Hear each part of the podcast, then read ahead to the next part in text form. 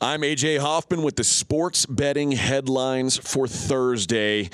Two NFC East teams vying for their first win of the season. You don't want to fall out of it this early. The Washington football team, three and a half point favorites, hosting the New York Giants. How has the NFC East landscape changed from the beginning of the season to the start of week two. I think there's a lot of things that have happened that has made for a lot of moves out here in the desert, including a big injury in Dallas and the Baltimore Ravens, a team that's playing the Kansas City Chiefs, can't afford to have any injuries. They pick up another one today. You're listening to Fox Sports Radio. Radio. This is Straight Out of Vegas. With the voice of Vegas, your host, RJ Bell.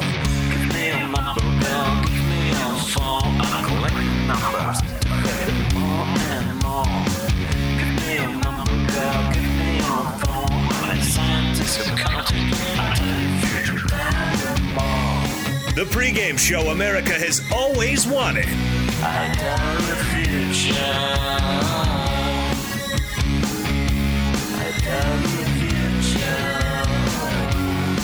The Vegas Strip, here's RJ Bell.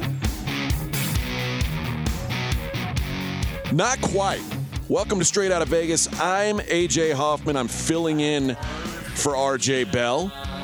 He's to Joe in LA, Jonas Knox. What's up, Jonas? Uh, not much. I'm just thinking about how many bets I'm going to lose in a couple hours. Uh, that's, Oh, that's all come this on. is. It's a Come typical on. Thursday here. You got to have a yin and a yang on this show. You guys are the experts. You guys win a ton of money, and I look like a fool uh, and a you know what here on the air weekly. And I'm okay with it because I think I do represent uh, a lot of people out there who are trying to figure out what direction uh, they are going to go on this game. It is a, a divisional game. Uh, you've got the Washington football team, a three and a half point favorite on pregame.com as they play host to the Giants. So these division games are pretty important early in the season. It could impact things down the stretch, but I, I just I don't know that we're going to see these two teams at the top of this whole thing when it's all said and done.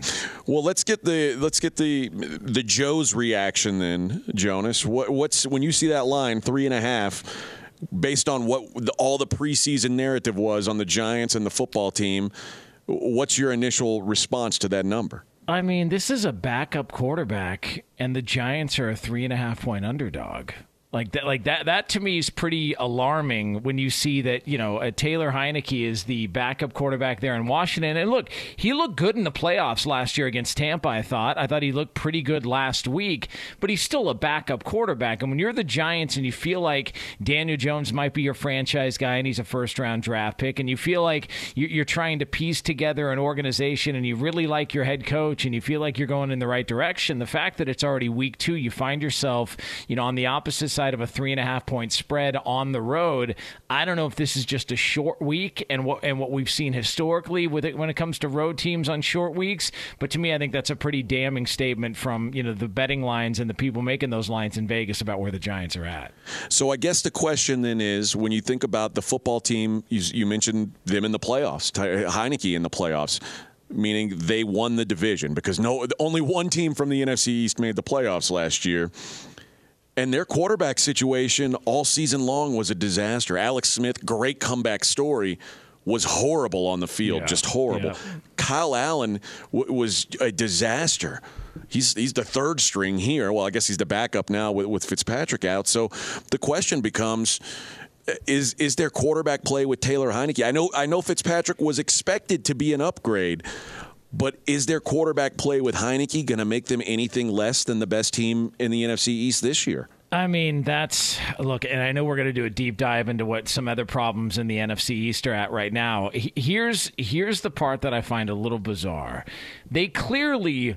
Like, like where would just off the top of your head, not not to, to pigeonhole you into have you know answering this specifically where they are when it comes to quarterback situations in the NFL, meaning a guy you got that you believe in, a guy you feel good about moving forward. Where do you put Washington when it comes to just the quarterback position in the NFL? Do you put him in the bottom ten? Because I, I would put him in the bottom ten. they're certainly in the bottom 10 because they've got well and especially now with the injury but let's just say if Ryan Fitzpatrick were healthy they're still in the bottom 10 because Yes. Ryan Fitzpatrick is fine he's a stopgap guy no one looks at, at Ryan Fitzpatrick as the future quarterback of a, of a team the the other thing is they don't have a young guy that they think is going to eventually take over from him. So they don't have a potential long-term answer at quarterback on the roster. And maybe even worse than those two things is they're going they they've proven that they're competitive enough yes. without a, a right. great quarterback right. that they're not going to be in a position to draft one either. So they're in a really weird spot. Now there there's always the possibility of, of trades and maybe someone doesn't I mean maybe Deshaun Watson if he gets cleared he becomes available for something or there's a team who's got a young quarterback that they want to give up on and move on to something else. But it, those guys, you can't feel. I mean, other than Deshaun, but if you're talking about a guy another team's giving up on, you can't feel like that's just the answer. The uh, for sure. Oh, we can fix him. I, so yeah, I think Washington is one of maybe maybe even one of the bottom five. I mean, Yeah. which what quarterback situations? You know, if you said, hey, for the next three years. Who's got a worse quarterback situation than them? I, I would argue. I mean, maybe Carolina because they actually believe in Sam Darnold. Yeah. Uh, but I, I I don't know who's who's worse off. And, and that's what's strange about the whole thing is you came into this year, you know you got a defense. Like like we can all agree that that front seven is a nightmare. I actually think that front seven is is the reason Carson Wentz melted down last year. The second half of that opener last year, what they did to him, I don't think he ever recovered from. And so when you see that front seven and that defense, and you know you got a guy in Ron Rivera that you buy into, and the plan during the offseason at quarterback was Ryan Fitzpatrick. It just doesn't make sense. It, it- like it felt like there was an opportunity for them to really take hold of the division, and instead they went the cheap route. And and I don't know, just you know, in thinking back to what what their plan was or who they were trying to obtain or whether or not they were trying to make a move in the draft to move up. I think they were connected or tied to at least Mac Jones. I, I think I remember hearing something along those lines. But it just feels like they find themselves in a spot where they have no quarterback of the future, really, or at least that's the perception, unless Taylor Heinicke shocks a lot of people. And they sort of went the Fitzpatrick route. And how long into that game did it take before we realized?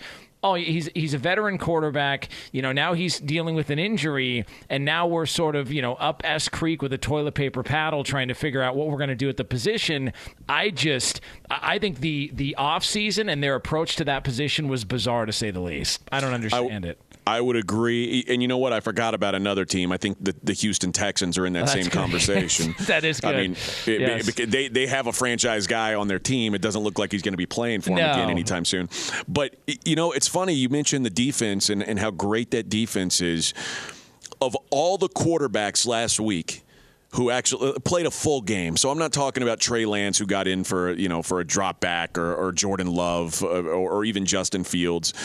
Of all the guys that played a full game last week, the least pressured quarterback in the NFL was Justin Herbert, who was playing behind a totally revamped offensive line against that front four of Washington that I mean is basically all every one of those guys is a pro bowler. Some of them are all pros. And so I worry that man, if the football team's defense isn't just a monster, and it was last year, and there's reason to expect maybe they regress a little bit because of the the schedule that they're going to play this year. The offensive lines they played last year, they had some luck. But if if you're going to not pressure the quarterback, and you're not and that's the best thing that you did a year ago and you've got this quarterback situation washington who you know was a they were a, a real darling to win this if, if you didn't like the cowboys you pretty much liked the football team to win the division and now one fitzpatrick injury later and we're like ooh do we do we want any part of this and it was I think uh, on straight out of Vegas last year, Mackenzie, if I'm if I'm not mistaken, uh, Washington football team was the pick. I think RJ gave that out as a division winner earlier in the You know, season, if I'm not that- That's, mistaken. that's correct. He got there early. It was plus 350. All off season, we saw nothing but Washington money.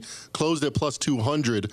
Even with their loss, they're still plus 275. We still got value. And I can tell you what we did on the podcast last night, the uh, the Dream Preview podcast, was RJ constructed. Basically, he said, "How much money am I going to have to put on Dallas and Philly to get out of this Washington To hedge ticket?" it. And and it's good. It, it it's good for him that he got such a good number with Washington, so that way he's. And, and I think with the amount he's got invested, he's still hoping for Washington to win but he certainly he he'd be fine with a break even at this point. He he wants to get out of that thing, and I can't say that I blame him because uh, through one week. there, there's not much to. And listen, the the football team was my best bet in week one. I, I, thought the football team was was going to handle the Chargers because I thought, oh, that front four against a young offensive line, yeah. a quarterback, you know, in, in Justin Herbert who's learning a new system in just his second year. This is they're licking their chops, and they did nothing. And, yeah. and really, the Chargers controlled that game and it was Rashawn Slater who's getting a lot of the rave reviews, the uh, rookie uh, offensive tackle for the Chargers out of Northwestern, who did just a phenomenal job. And imagine that your first game as an NFL pro, and you draw that like, like that's what you've got to deal with week one of the season, your your NFL debut, and he did a phenomenal job. So maybe we also look, and this might be a conversation for another time, but we also look at okay, now do we upgrade the Chargers? Now, now if the Chargers have figured it out from an offensive line standpoint to go with all that they've got on offense, if they can just stay healthy which they've been unable to do. Maybe the Chargers are another dark horse team that we look at. I, I just, yeah, Washington. If if you're not getting pressure on the court, if your team's built on defense, and all of a sudden the defense doesn't look like what you thought it looked, similar to what we saw with the Bears against the Rams on Sunday night. Yep. Th- this could go south in a hurry. And, and, I don't think that you've got the horses on offense to be able to cover up or make up. They've got some weapons. McLaurin is a stud. Uh, uh you know, they, they, they feel pretty good about a couple of pieces there, but this is not a juggernaut on offense that you look at and go, they're going to save us, save us if our defense falls apart. It's just not happening. No, and, and listen, eh, not, not to turn people off from watching this game tonight nobody's thinking the Giants are a juggernaut either. No. Uh, no. And they're making some offensive line adjustments. They're, they're uh, starting Billy Price at center, and they're moving Nick Gates to guard. So they're one week into the season, and mind you, they got the doors blown off of them by Denver. But one week into the season, and they're already moving things around. Uh, I saw a report today.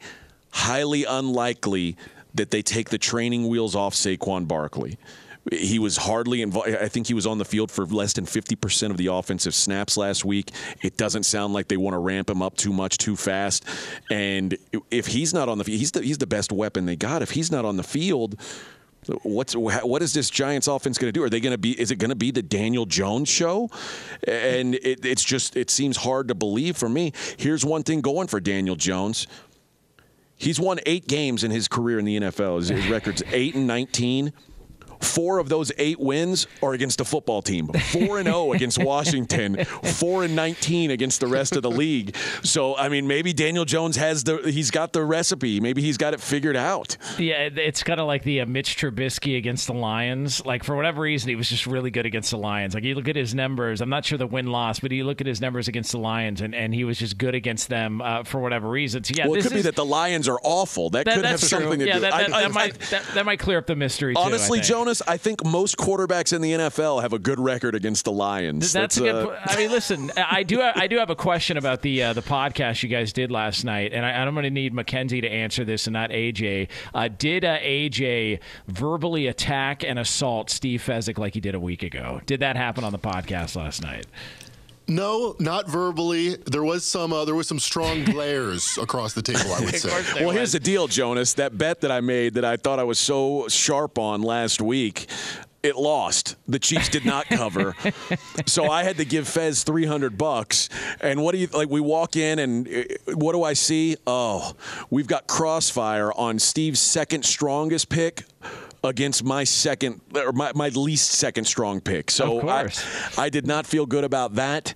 Uh, so Fez Fez has the upper hand once again. Trust me. Don't don't worry for Fez. He's okay. Well, and Fez is the type of guy to where if you know you lose a three hundred dollar bet to him, he'll make you count it in ones in front of him. Like like he's he's all about the embarrassment to go along with it because no. he just loves dishing that out. That's how it then, works. Boy, I haven't gotten that far in with Fez because he just took the envelope and, and moved on. So.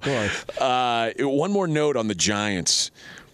The Giants have not sat with a winning record. They've they've had zero weeks with a record above 500 since 2017. Jesus. I mean, this is a sad sack franchise right now. And to the point where Jesus. last night when we were talking about how to get out of this Washington ticket, we all said, well, we know the Giants have zero chance. They're, they're 0 1, and we act like they're 0 9. We're just like, we can forget about them. Eh, eh, because if the Giants were to somehow win this division, I, my head would explode. But it, it, they just look so inept, and they seem so far away from fixing this thing. And the Giants eh, you know, they may be nearing that bottom five quarterback situation as well Yeah, because man. this is Daniel Jones' last shot, and it's not off to a great start at all. Yeah, that, that that's a rough go of it. And now, now that you think about it, they've gone that long with being good. I don't blame Joe Judge making them crawl around in mud in the offseason. I don't. I mean, like, why not? What what's the worst could happen? They're going to lose more. Like, go for it.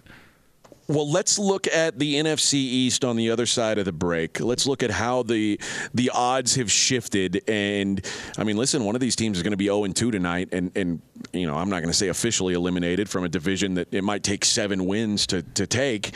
Uh, but but we'll talk about the odds and how they've shifted, and we'll look at a major injury in that division. That's uh, you know not to a uh, not to a quarterback, but to a guy that was pretty important to his team in Week One. And this is the pregame show you've always wanted, straight out of Vegas, right here on Fox Sports Radio. Straight out of Vegas! Be sure to catch live editions of Straight Out of Vegas weekdays at 6 p.m. Eastern, 3 p.m. Pacific on Fox Sports Radio and the iHeartRadio app.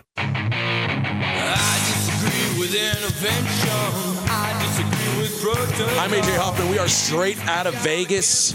And I'm Jonas Knox, voice of You, the fan. And coming up here in just a couple of moments from now, we are going to get into the injury in the NFC East to watch, how it could impact things moving forward. Uh, right now, though, it's normally when we uh, have a weather update there live from the strip. I don't know if Mackenzie is. Uh, I can do this. Okay, there he goes. The Yeah, weatherman, I- all the way from Houston, making it happen in right. Vegas. I, I, like say, it. oh, we we like to bring the fun and flavor and excitement of Vegas to you every day. Here on the Strip, a cold front has blown through. the weather is 99. There's only two numbers on the screen. The neon is frozen. Jonas, I- if you can I mean, believe it. My God, and Mackenzie, of all the people that have filled in and done that, um, th- I think that was the smoothest one in the history of Straight Out of Vegas. As far as I as, think as you're far as right. It was in. silky. Flavor, Yeah, it the was. flavor of Vegas. I like Some, that. Something tells me maybe you've done a few of those in Houston, or had to do a few of those in Houston because of uh, you know somebody maybe not making it into work or something like that. You know, feels No, like it's a, funny. Experience. When uh, when I first started in Houston, they they had me doing like updates, ticker updates during my show.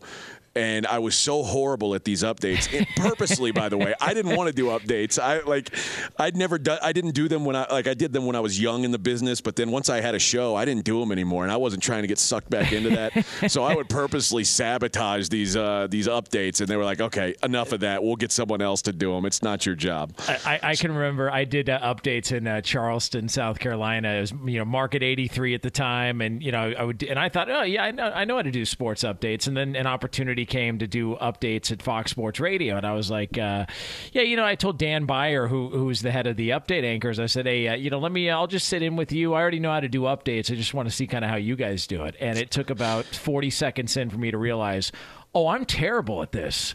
Oh, that, that's so, so. What I thought I was good at, I'm not good anymore. Hearing professionals do it like him and Steve DeSager, and then you know the, the rest is me just trying to figure out how not to be completely awful at it every time I crack the mic. Well, in Charleston, South Carolina, you're giving out like the traffic update and, and the high school football That is true. scores. Yes, I mean, that- it's a it's a different Yeah. world, man. Yeah, it's a of- different yes. world. And uh, you know, College of Charleston uh, basketball games and scores. Uh, you know, back in the day, yes. So that's uh, that that was all happening back then.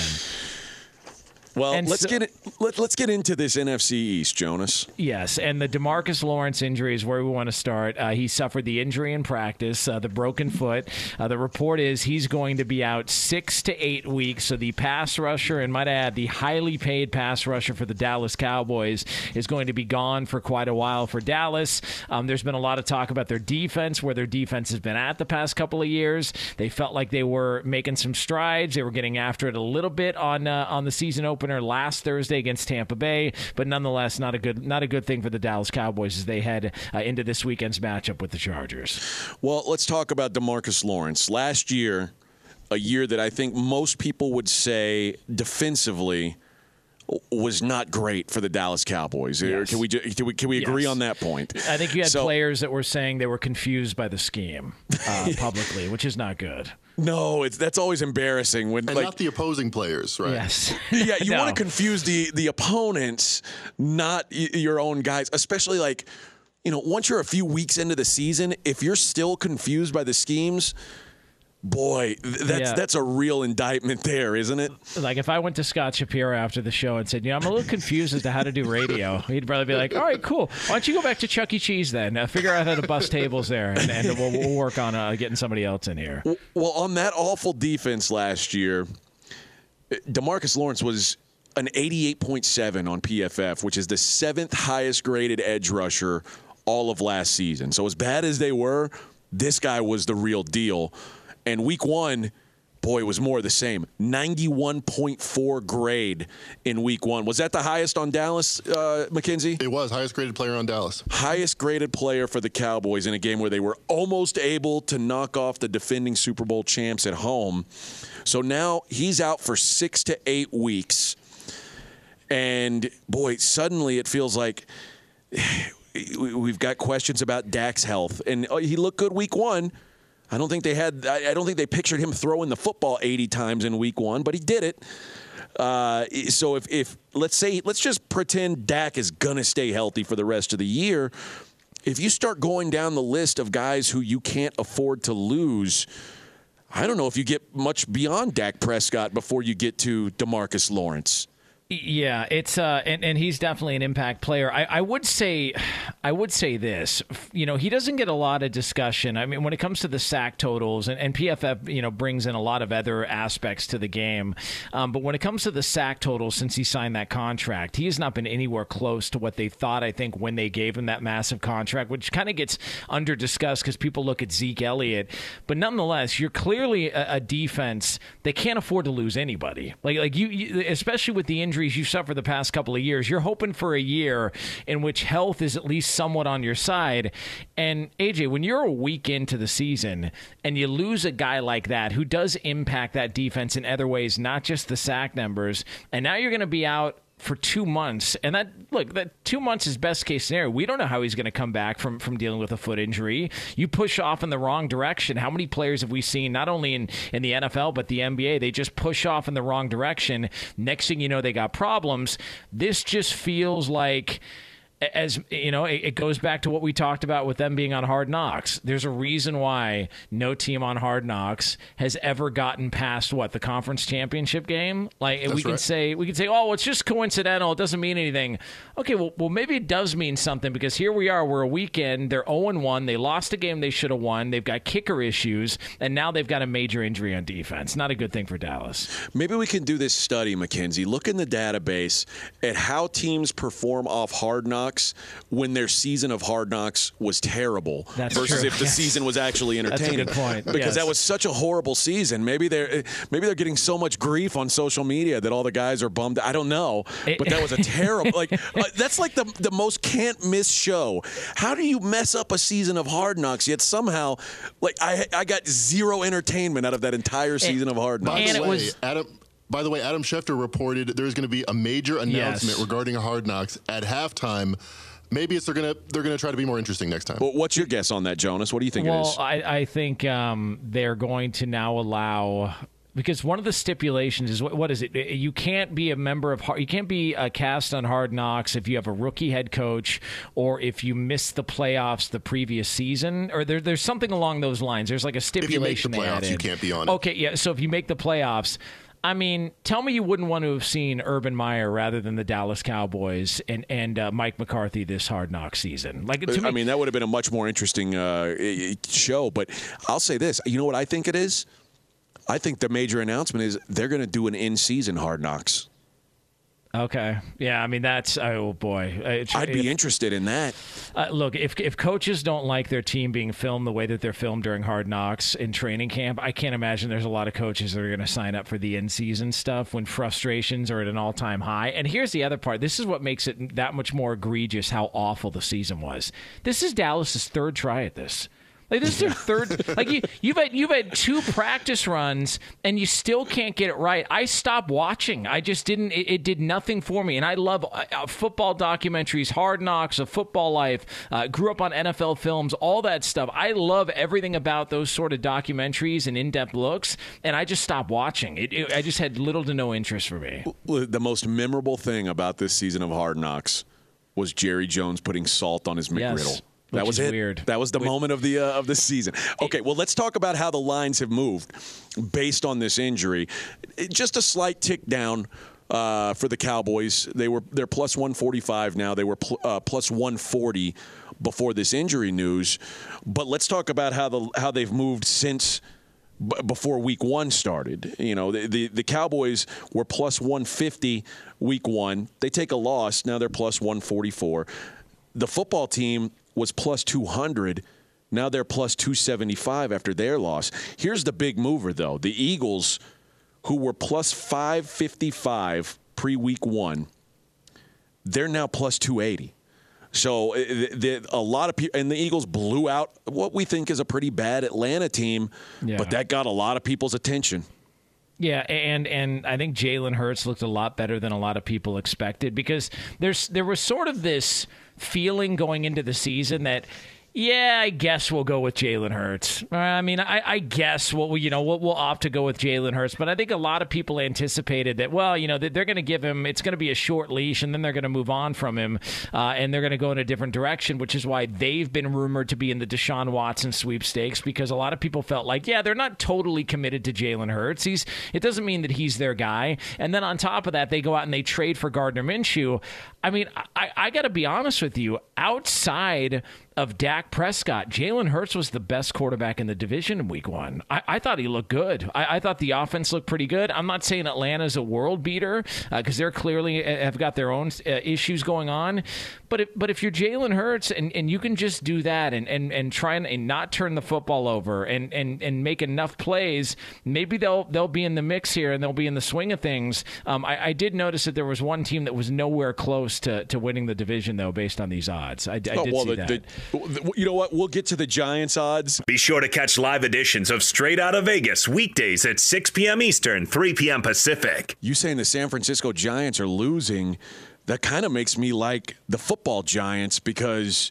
I don't remember the last time the Giants didn't win. I feel like the, the San Francisco Giants win every day. If they lose, the Giants have to win something because that's Yeah, just the. Tr- uh, they, I feel like the Giants are like 130 and three uh, in, Major League Baseball. So maybe it's a good day for the football Giants. Yeah, I mean, and and the fact that you you need to tie in the San Francisco Giants, who are three time zones away from the New York Giants, to find some glimmer of hope for the football team on Thursday Night Football. I mean that that is how bad things are for the New York. Well, Giants here's right here's now. the good news, Jonas.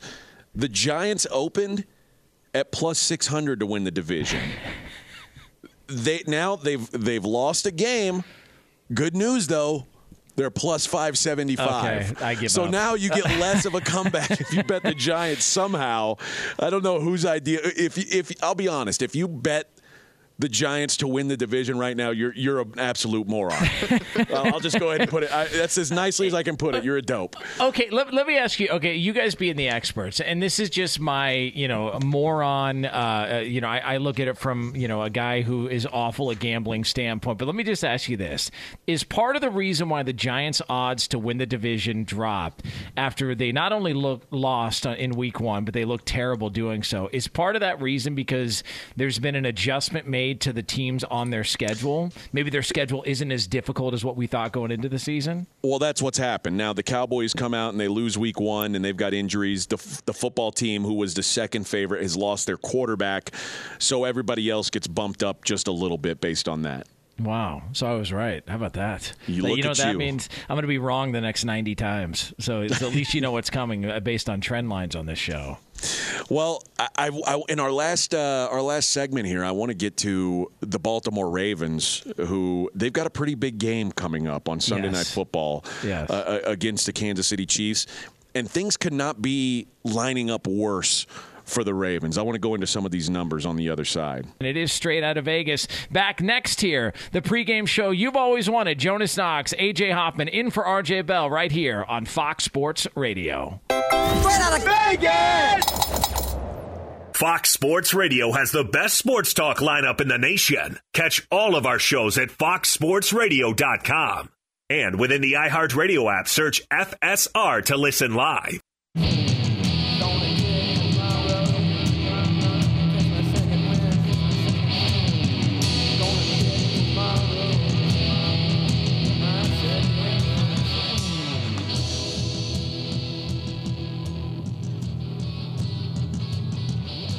All right, I'm AJ Hoffman. We are straight out of Vegas. And Jonas, I'm Jonas Knox, voice of you, the fan, AJ, and we got an injury in Baltimore, don't we? Yeah, listen, Chris, Chris Westry doesn't sound like a big name, and he's not. Uh, he played 33 of the 80 defensive snaps on Monday Night Football in Week One, and now he's out for a month with a torn meniscus. He's a cornerback. Um, he was he had a 76.7 grade Week One against Las against Las Vegas, but now these these are starting to pile up. Jimmy Smith missed last week. He's questionable. He's been limited in practice. Marcus Peters is out for the season already with an ACL. Here's some numbers from the Kansas City game at Baltimore last year. The Chiefs won this game 34 to 20, and I want you to think about this. Patrick Mahomes was 31 of 42 in that game, 385 yards passing and four touchdowns. 26 rushing yards and a touchdown. His QBR was 98, and he had a 133.5 passer rating. Jesus. And now I want you to consider that Jimmy Smith was healthy in that game. Marlon Humphrey was healthy in that game. Marcus Peters was healthy in that game. They had their full load of cornerbacks in that game, and Mahomes still just destroyed them. Now, Jimmy Smith questionable, Marcus Peters out, uh, Marcus Peters backup, Chris, Chris Westry out. I don't know what the Ravens are going to do in the secondary, but if I'm Patrick Mahomes and I'm coming off a close call against the Browns, I am licking my chops against a defense that I know I had my way with a year ago. And and also, let's be honest, the the Ravens are going to go where Lamar takes them. I mean that that's just that's where we're at with this team, especially with all the injuries that have occurred. And what we saw on Monday night was that offensive line is not the offensive line of years past that a lot of people can can look at and go, oh well, that, that he's going to be fine. At least they'll keep him protected. And then on top of that, Ronnie Stanley uh, is also going to be out for this game. So not only do you have to worry about what Patrick Mahomes is going to do to that secondary and to that defense, now all of a sudden you got to worry about whether or not uh, you're going to be able to keep Lamar Jackson upright, or, or if he's going to have enough time to make plays. This feels like this is a really really bad spot for Baltimore on Sunday. Well, it's funny you mentioned the offense because guess what? They've got some, they've got some issues from last year too. Lamar Jackson only threw for 97 yards and a touchdown last year. 15 of 28, 97 yards. He had a 25.6 QBR. He did rush for 83 yards. Here's the deal, though. They had 228 yards of total offense in that game against the Chiefs. Now, if you take away Gus Edwards, Mark Ingram, J.K. Dobbins, all guys who won't be suited up on Sunday night – those guys accounted for 116 of the 228 Jeez. total yards. Jeez. It's basically Lamar Jackson and Mark Andrews, and, and now they're missing tackles. It's a a total mess right now in Baltimore, who I think has to be one of the most downgraded teams. Obviously, you know, three and a half is is not a number where it's you feel like it's a slam dunk. The Chiefs have been the Chiefs are two and ten in their last twelve against the spread. In those same twelve, they're ten and two straight up. So the, the Chiefs have not been exceeding the expectations of the market, but I can't find a way to look at Baltimore in this game given everything that's going on with the Ravens. Well, and also just look at their divisions. As we talked about the NFC East earlier, if you look at the AFC North, I would argue every team after one week has been upgraded other than Baltimore. Like, like I think I think Joe Burrow looked much better than what I expected coming off the knee injury after getting barely any reps in the preseason and having some concerns. I thought Cincinnati looked better than expected. Pittsburgh won on the road, and Cleveland. I mean, they were in control for a lot of that game. Like that didn't feel like, oh, you know, last year in the playoffs was, you know, a fluke and, in what they were able to do and stay competitive. They, they matched up pretty well against Kansas City. I'd argue Baltimore's the one team in that division I'm, I'm more down on than I was based on one week. I'm with you, except I, I have Pittsburgh neutral uh, from a week. I know they, they got a win as an underdog, and th- that's nice. Pittsburgh's offense has some real issues. Ben had the least time to throw, the least time to throw, and was throwing the most into covered receivers. And so it's there's a, a, a, rating called aggressiveness, which means how much are you trying to fit things into narrow windows. Ben led in that on the on the other side of that, like the second most, uh, you know, the second shortest time to throw was Baker Mayfield. But he was throwing into the most open windows. So he's getting rid of the ball quick, but to open guys. I, I, I've got real concerns about Pittsburgh offense going forward. Yeah, I mean, and, and it's good to uh, get that stuff in with RJ not here. I, I do think that's. I know. I don't want to get my mic gotta- shut off. Yeah, we can't you have that. you got to get the get your licks in while you can. I would also say the same thing about Ohio State as well too. If you got anything to say about Ohio State after last week, I would get it in now. uh, listen. while RJ's not here. Do you think anything needs to be said about Ohio State after last week? I, I think what whatever would have been said has now been said. It- it- Their, their play said it all. I'm afraid. That- that- that's a good point. Yeah, that is a very fair point. And by the way, in this Ravens game, something to consider. This is the first time in Lamar Jackson's career that he's going to be a home underdog. That's first time in his career. That is and this is the first time he's more than a three point underdog since September of 2019 when they went to the Chiefs. So it's a rare spot for Lamar Jackson to be an underdog. And that can speak to, I mean, you're playing the team that's uh, the the favorite to win the Super Bowl or it could speak to there's a whole lot going on with that roster right now that, that is ugly and Lamar Jackson is Lamar Jackson is going to have to have a Superman performance I think to even keep the Ravens competitive in this game. So, so let me ask you because I know we do have a best bet coming up on the game uh, tonight, which is kicking off uh, less than two hours from now between uh, Washington and the New York Giants. It just, just from a based on everything that we've just discussed, how everything is slanted towards Kansas City, matchup wise, offense, defense, the injuries in Baltimore. For people that are listening to this right now, that are thinking, well, that sounds like a pretty good spot to take advantage of. I mean, h- how do you take advantage of something like this? And it doesn't make us sadistic for doing it. Now, Steve Fezzik will wait till a guy, you know, uh, gets his leg ripped off in competition and immediately start betting the under season total uh, on on on his performance throughout the course of the year. He can't wait to to get his hands on that. Just going into this game based on everything that we've talked about, not specific props uh, or or even you know a, a you know a point total or anything like that, but just how should we be thinking as we head into that game on Sunday night? Because there's going to be a lot of people, and I say this from experience, that are going to wait till Sunday night to really get aggressive because they lost their ass all weekend in college football in the NFL. I'm telling Now you that, that- right now. That's a good point. What I would say is if you if you've got some you know some notion now about eh, how you're going to bet the Ravens going forward. I'd be careful on doing it this game uh, it- because obviously this is a standalone game. People don't don't throw around too much money just because it's the only show in town.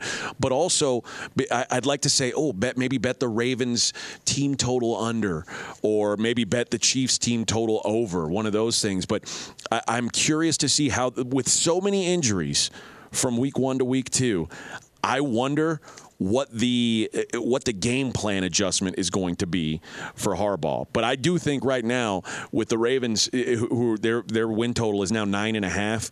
If you if you live in a state where you can in season bet these types of things on DraftKings or something like that, under nine and a half looks mighty good to me on these Ravens. Yeah, based on what we saw for sure. And I, I would also think if they're going to be that dependent on Lamar Jackson, um, maybe the uh, the rushing yards total might be inflated.